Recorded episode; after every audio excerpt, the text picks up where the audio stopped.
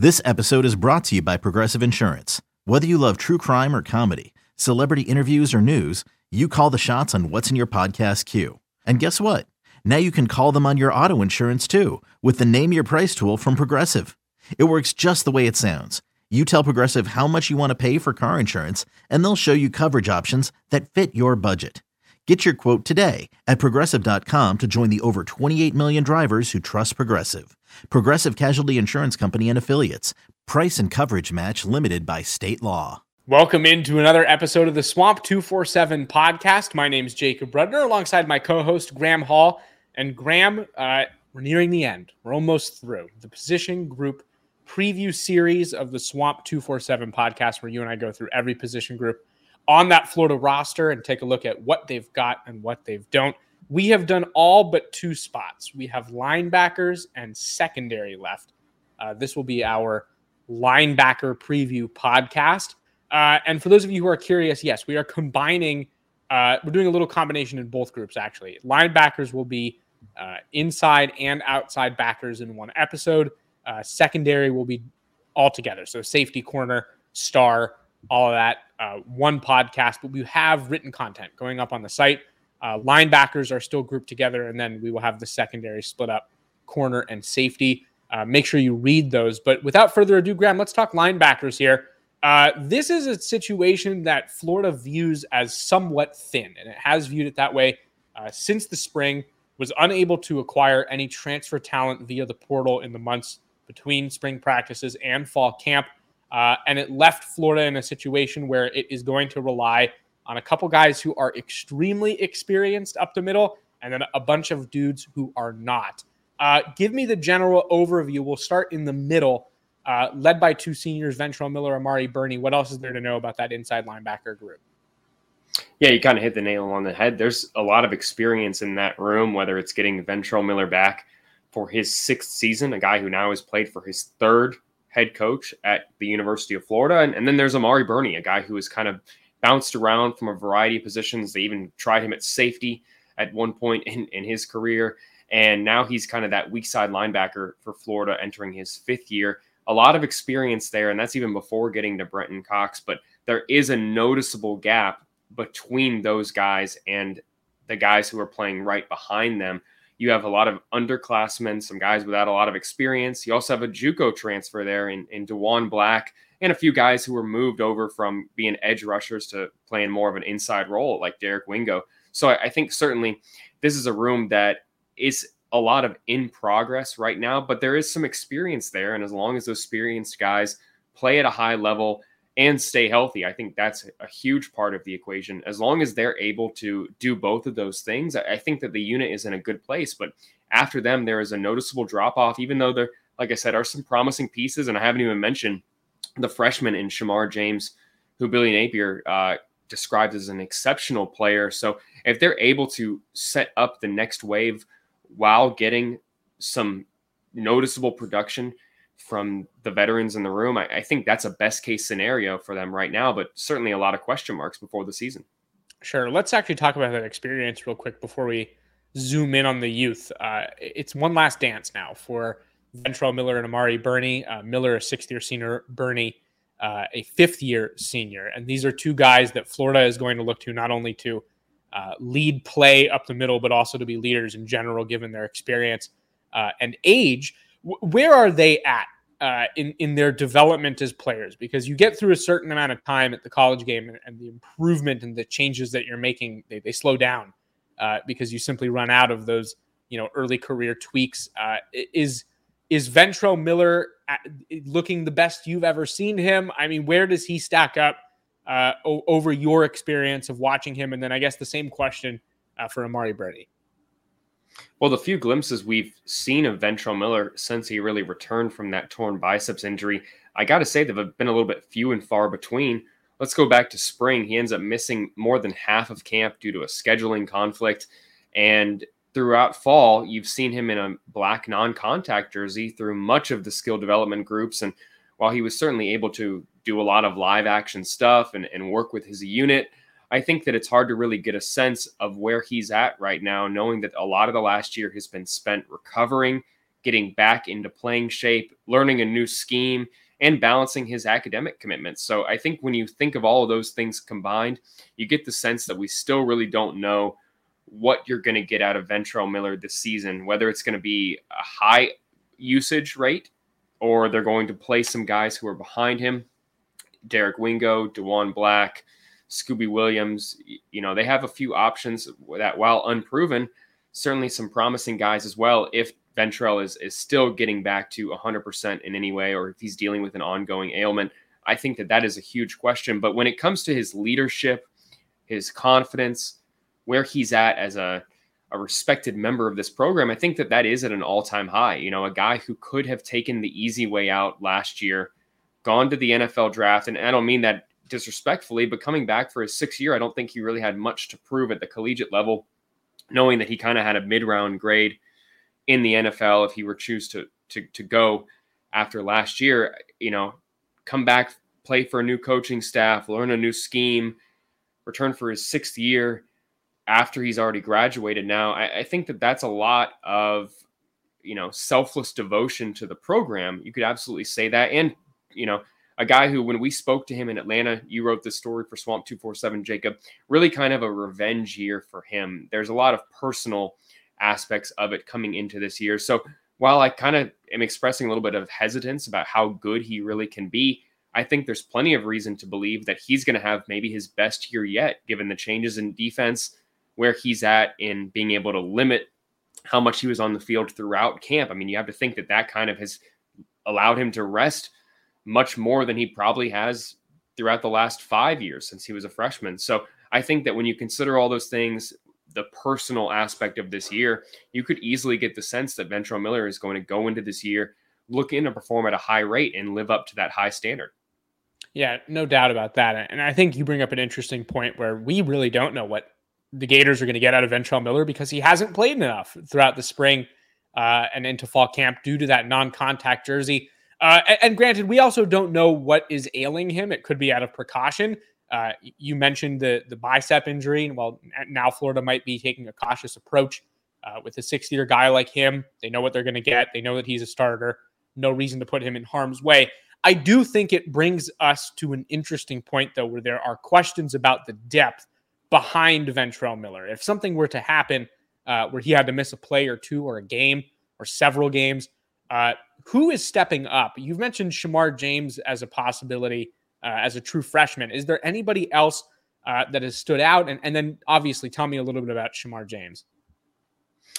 Yeah, I, I, think that Derek Wingo is an intriguing name to watch. A guy who really has spent the better part of the last year getting in shape, learning the inside linebacker position, and being able to kind of watch how Miller leads. I, I think that that's a guy that makes a whole lot of sense to lock down that role as the primary backup. We saw with the depth chart release that he is someone who they are going to count on, even maybe a little more so than Diwun Black this year, who is a year ahead of him and maybe provides a little bit more from a frame perspective, a guy who can disrupt passing lanes a little bit more and, and has a lot of desirable speed. I, I, think that says a lot about where Wingo is at.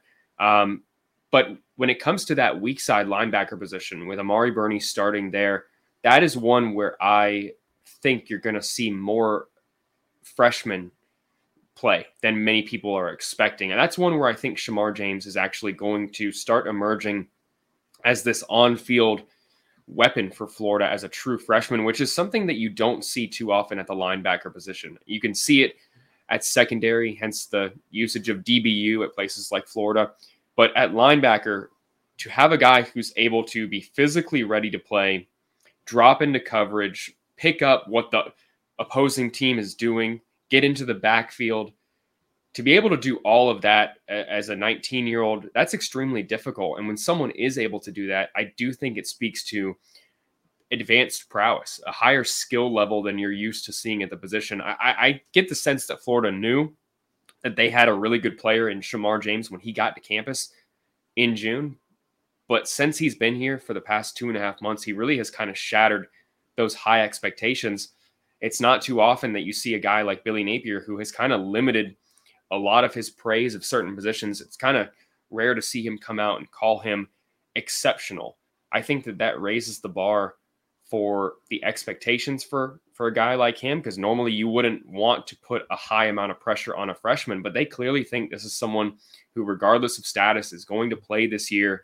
And I wouldn't be surprised if he was playing sooner than later if one of these elder statesmen in the room, Ventrell Miller or Amari Burney, most likely the latter in a sense, considering the position, if one of them were to kind of struggle in any sense, I could easily see them turning to a freshman to kind of uh, accelerate his progression and get a, a, fresh look there at weak side linebacker. Yeah, no doubt. I, I actually think that, you know, people are going to see Shemar James right away. And I don't think it has anything to do with performance or, you know, injury. I think it has everything to do with just there's going to be a natural rotation at the position. And I, based on everything we've heard and, and the depth chart that Florida released on Wednesday, and, you know, granted, you, you only put so much stock into those. Of course, teams aren't going to give everything away that they're planning on doing, but you know, to list a true freshman as the second linebacker, uh, and and having heard words like uh, exceptional football player, and we've heard Ventrell Miller offer uh, praise for a guy like Shemar James, and, and you'd think that that wouldn't come as uh, it, it, was such strong praise that you wouldn't expect if it weren't genuine. So I, I, I think that Florida has done a good job of uh, you know putting the juice, if you will, behind Shemar James' name. Uh, and I think that he's somebody that could see the field early, as in uh, one of the Florida's linebackers, particularly Burney, uh, needs time off. I think that could be your first linebacker on. Uh, let's let's shift over. We've we've talked about the depth and the starters on the inside. Uh, let's move to that outside linebacker position, the jack linebacker, as Florida calls it. Uh, right now, it belongs to Brenton Cox and, and him alone. just a tremendous athlete overall you know, this is the guy who you and I both expect to lead the team in sacks uh, this year. I don't think there's anybody else who we really thought would be close. Uh, tell me about Brenton Cox and his career progression, because I know that there are a lot of people uh, who have an interesting view of him, almost as if he hasn't tapped into all of his potential, despite having statistically a very good year last year. Yeah, he's someone who I think has been very sure of their own talent since he was an early high school player. And, and I think that there's obviously a huge bright side to that. That leads you to play with a whole lot of confidence. It makes you dedicated to getting better. And you see that come out on the field, I think, in a variety of ways. And and while that confidence is usually a good thing, I do think at times at Florida, especially early in his career, and even at Georgia possibly, it did lead to him to kind of maybe coast at times. And he kind of, for the first time, maybe showed a little bit of progression in this the admission standpoint by coming out and owning that, saying that last year, listen, even if there are reasons as to why I took plays off, I did take plays off. And I think that just seeing that is a different level of humility from Brenton Cox than a lot of people are used to seeing. And that is why I think people are thinking that he could be in for tor- turning a corner, elevating his game, and playing it at the level that I think a lot of people expect him to play at at a more consistent rate. Last year, he had the Jones fracture. He had the, the foot injury that, I mean, he had surgery six weeks before the season opener, right before preseason camp. There were people who expected him to miss much of the year. That was the rumor. I mean, you even saw it. Georgia fans were a little bit gleeful thinking that this former transfer was going to miss the season for Florida. Florida's arguably their best defensive player in that front seven. So I think that when you talk about Brenton Cox in regards to last year, you do need to kind of have a caveat on it that this is someone who had a reason to coast and therefore did at times. And still, I say all this, I preface all this by saying, still, he was able to dominate in two statistical categories, get in the backfield, and be an absolute menace while nowhere being close to 100% for much of the season. I mean, having eight and a half sacks and 14 and a half tackles for loss, I think that those are incredible metrics for someone who even had a, a great year. And oftentimes that would lead you to be drafted off of statistics like that alone. But Cox arrived in January with the mindset of, listen, I'm going to get even better this year. No one saw what I can really do. If this was the last impression of me in the SEC, it's not one that I'm happy with. I can get better. We talked to him in spring, and he said, I'm going to break that Alex Brown sack record of 13 sacks that was set back in 1999. I have lofty goals this season. Let's do it. And I think if you're a Florida fan, that not only speaks to his growth, like I said, but also should make you think that this unit is going to be a lot better than many people are expecting. Even though I, I, I think that you know they had the statistical categories from several players last year, it wasn't an impressive unit as a whole. But given everything that's been revamped, having a healthy Cox, having two other guys back in that front seven, and Miller and Gervon Dexter that have high expectations, this should be an absolutely, I think, dominant pass rush this year. And, and it starts with Brenton Cox Jr. No doubt about it. I think uh, one thing that will be interesting, in my opinion, to see how Brenton Cox evolves as a player.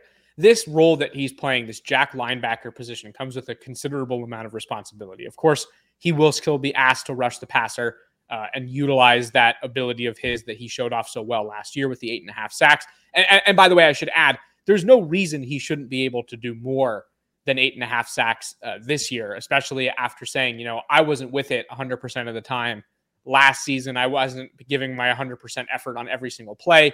So, you know, you put that guy into a position where he understands that and he knows what he has to do on every single rep. Uh, you would think that the numbers will increase. But interestingly, I think that he will have to strike a balance uh, between being that very effective pass rusher while also being sound in coverage. And that brings me to my next point where this linebacker position, this jack position, will constantly play to the boundary.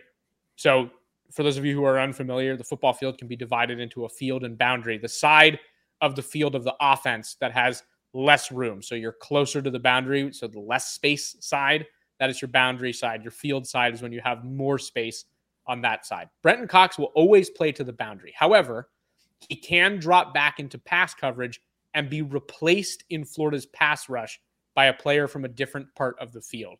He is the hybrid guy who could drop back. That's what makes it the 335 defense. He is technically a linebacker.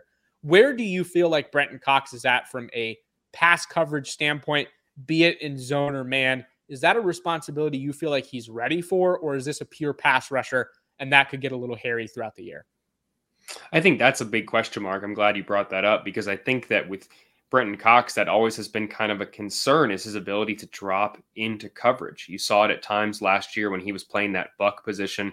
You saw him drop over the middle of the field and attempt to pick up slants, cover a tight end, and, and I really think that it was uh, it was lacking in several ways, whether it was in his coverage ability or the fact that he didn't really have the athleticism to stay with a lot of guys in the open field. I, I think that that is a point of contention that he's looking to answer this season, whether or not he's actually going to be playing a role that requires him to drop too much. I think, yeah, that remains to be seen in my mind. Um, I think he is more of a straight up pass rush, defensive end, rush end, whatever you want to say, at the next level. And it would behoove him to do that as much as possible. So he's not putting really anything undesirable on film you talk we just talked about Shemar James and, and a linebacker who has the ability to cover. I think that the coverage questions at the linebacker position, whether it's at weak side or at the jack position, are going to be something that results in a guy like Shemar James being on the field, or even Diwun Black being on the field, knowing what he can do in passing lanes. I, I, I think that absolutely that is a point of contention. And, and if I'm Brenton Cox, I do think there's a lot of people out there who are questioning my ability in coverage. And I have no doubt that given the haters out there and the doubters that he has spent time honing in on working on that, especially given what he's going to be asked to do, ideally in Patrick Toney's scheme. Of course, and and given the responsibility, given the the need for him to occasionally drop back into coverage, uh, for him to be a pass rusher, it, it is it's such a busy job. He will need time off the field. There's no doubt about that. This is not a position that you can go and burn through every single rep, every single snap. Uh, who are the reserves at this position for Florida? Who who might we see when Brenton Cox needs to come off the field? Yes, the Virginia native, um, Antwaun Powell Ryland Jr. You know, that's a guy who added the hyphenate in the offseason. Initially was Antwaun Powell for those keeping track of Florida's roster. And he had been, I think, on the cusp for a long time, a guy who was size to play at defensive end. He initially was listed as a defensive lineman on Florida's roster, then kind of moved to that outside linebacker designation. And, and now he kind of fits well here at the jack position. I, I think that the big question with Antwaun isn't necessarily his capabilities, because again, we haven't gotten a great sense of how he does with I think the the details of the position, how he does outside of drills, in game aspect, how he actually reacts and recovers. We haven't seen a lot of that stuff. But what we have seen is a guy who has the body, has the intelligence, has worked throughout camp behind Brenton Cox. And I, think that knowing that they're going to need multiple guys to play that position, it's going to lead him to see the field.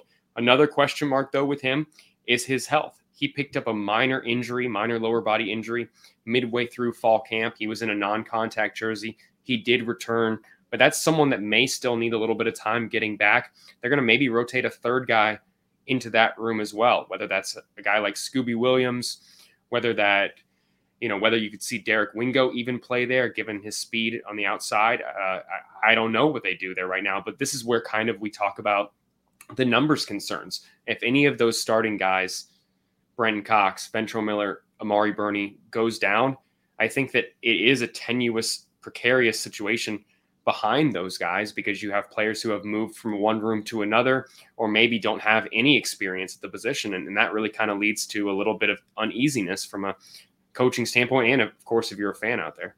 No doubt. I'm going to ask you one uh, very brief predictive question. Uh, ask you to give me a figure here. Uh, what's your what's your guess on Brenton Cox sack sack total this season? That's tough. I'm actually going to go with less than eight and a half. Um, it's just such a, a tough statistic. I, I, hate for people to rip me out there for it. I do think that he has more tackles for loss this season.